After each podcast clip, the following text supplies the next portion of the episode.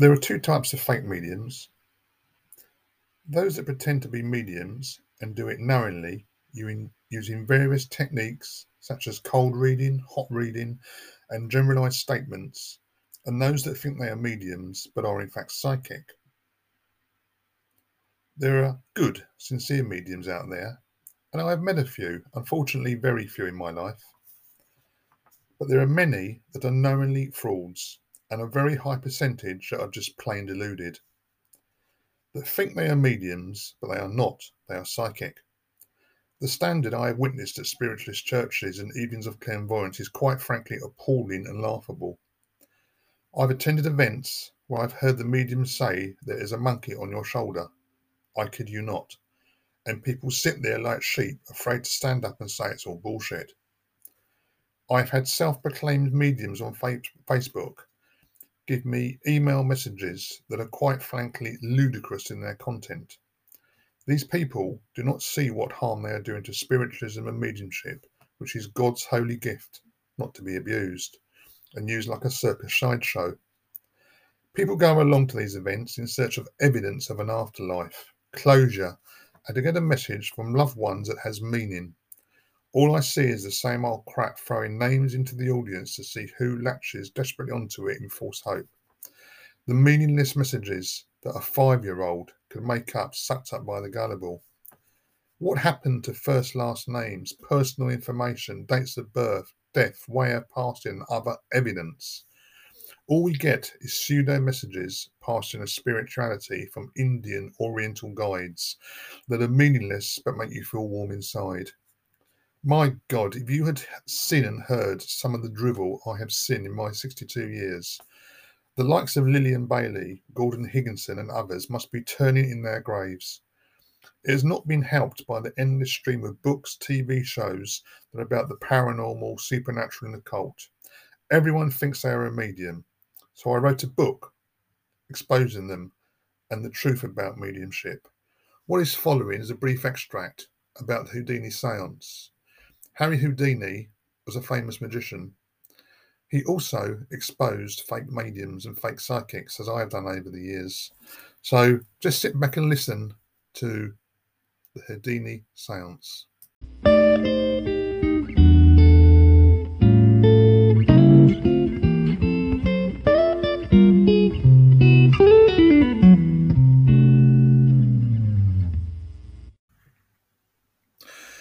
The Dead Return?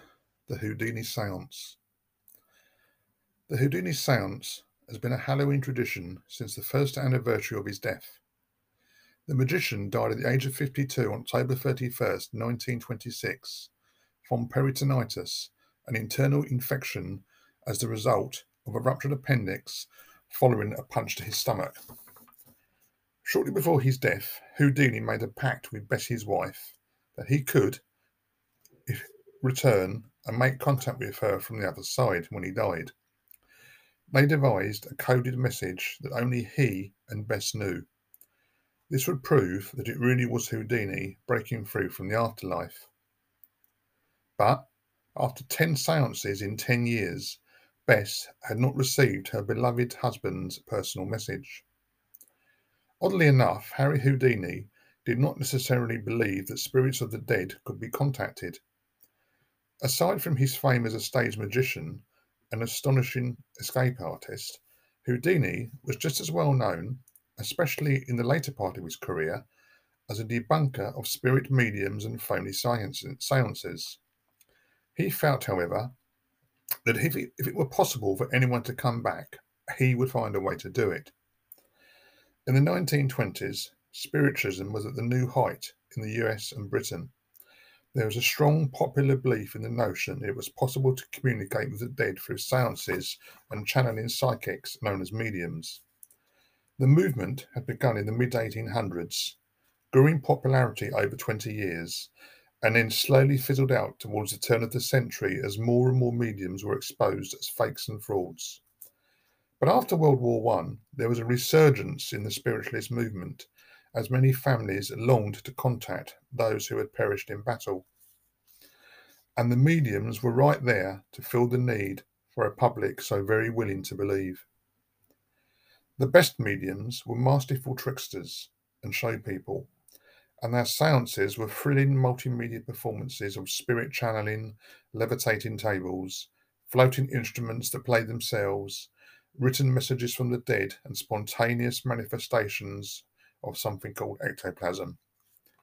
The performances were ingenious and succeeded in fooling many otherwise intelligent people, scientists included.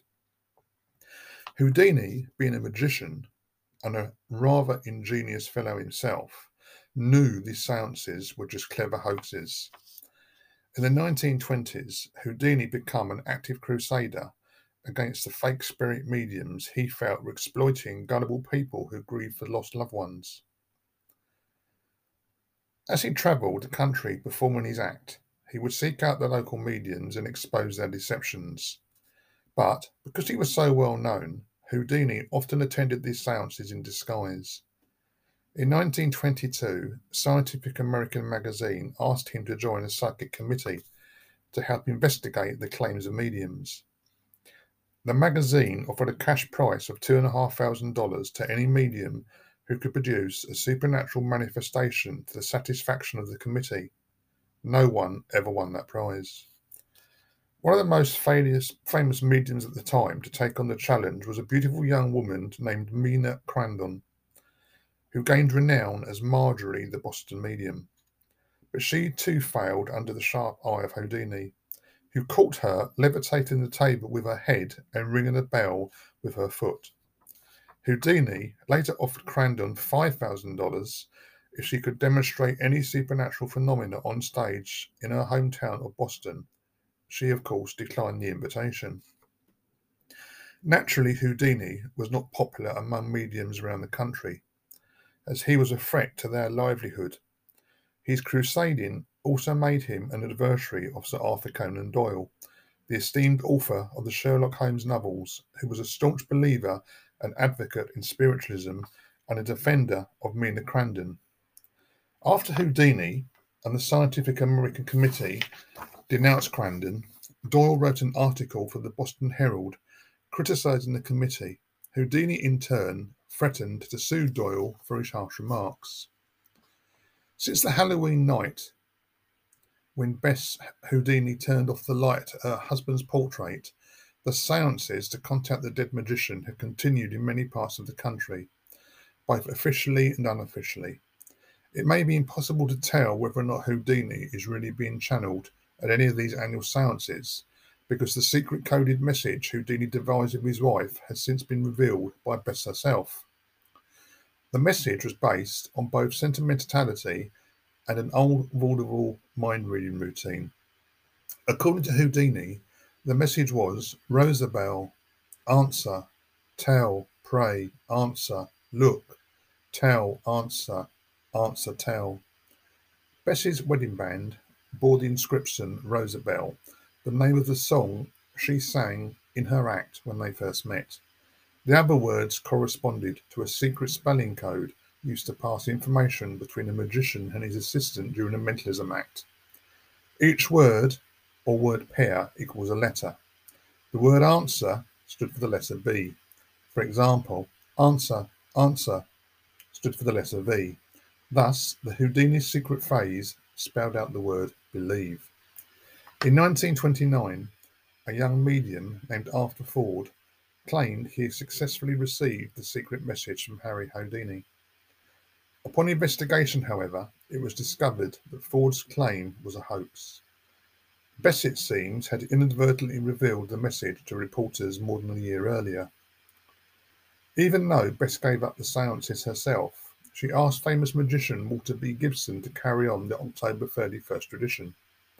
And for many years, Gibson, along with several other magicians, held the seances at the Magic Towne House in New York City.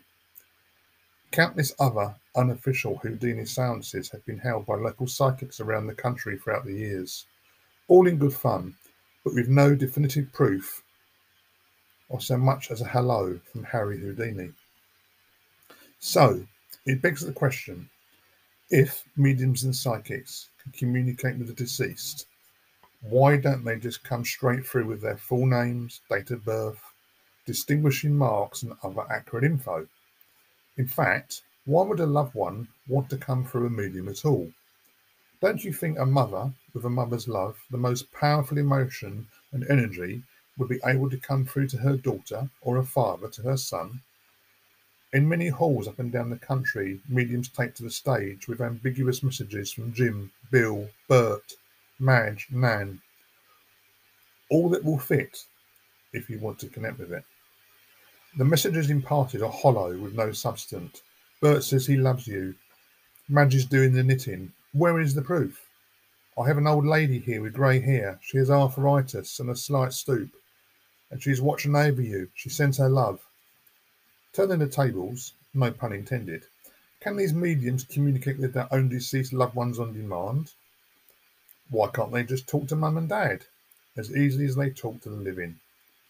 Why are the messages always vague? I do know why. It's for both the medium and client to discover their own truth. There are too many mediums too eager to please, too many people that want to be pleased, and they become so blind to the truth they will both accept anything thrown at them without any moral sense of discernment. The standards of mediumship I have seen is appalling, even from some so called experts and TV mediums I could name. There are true mediums, but they are very few and far between.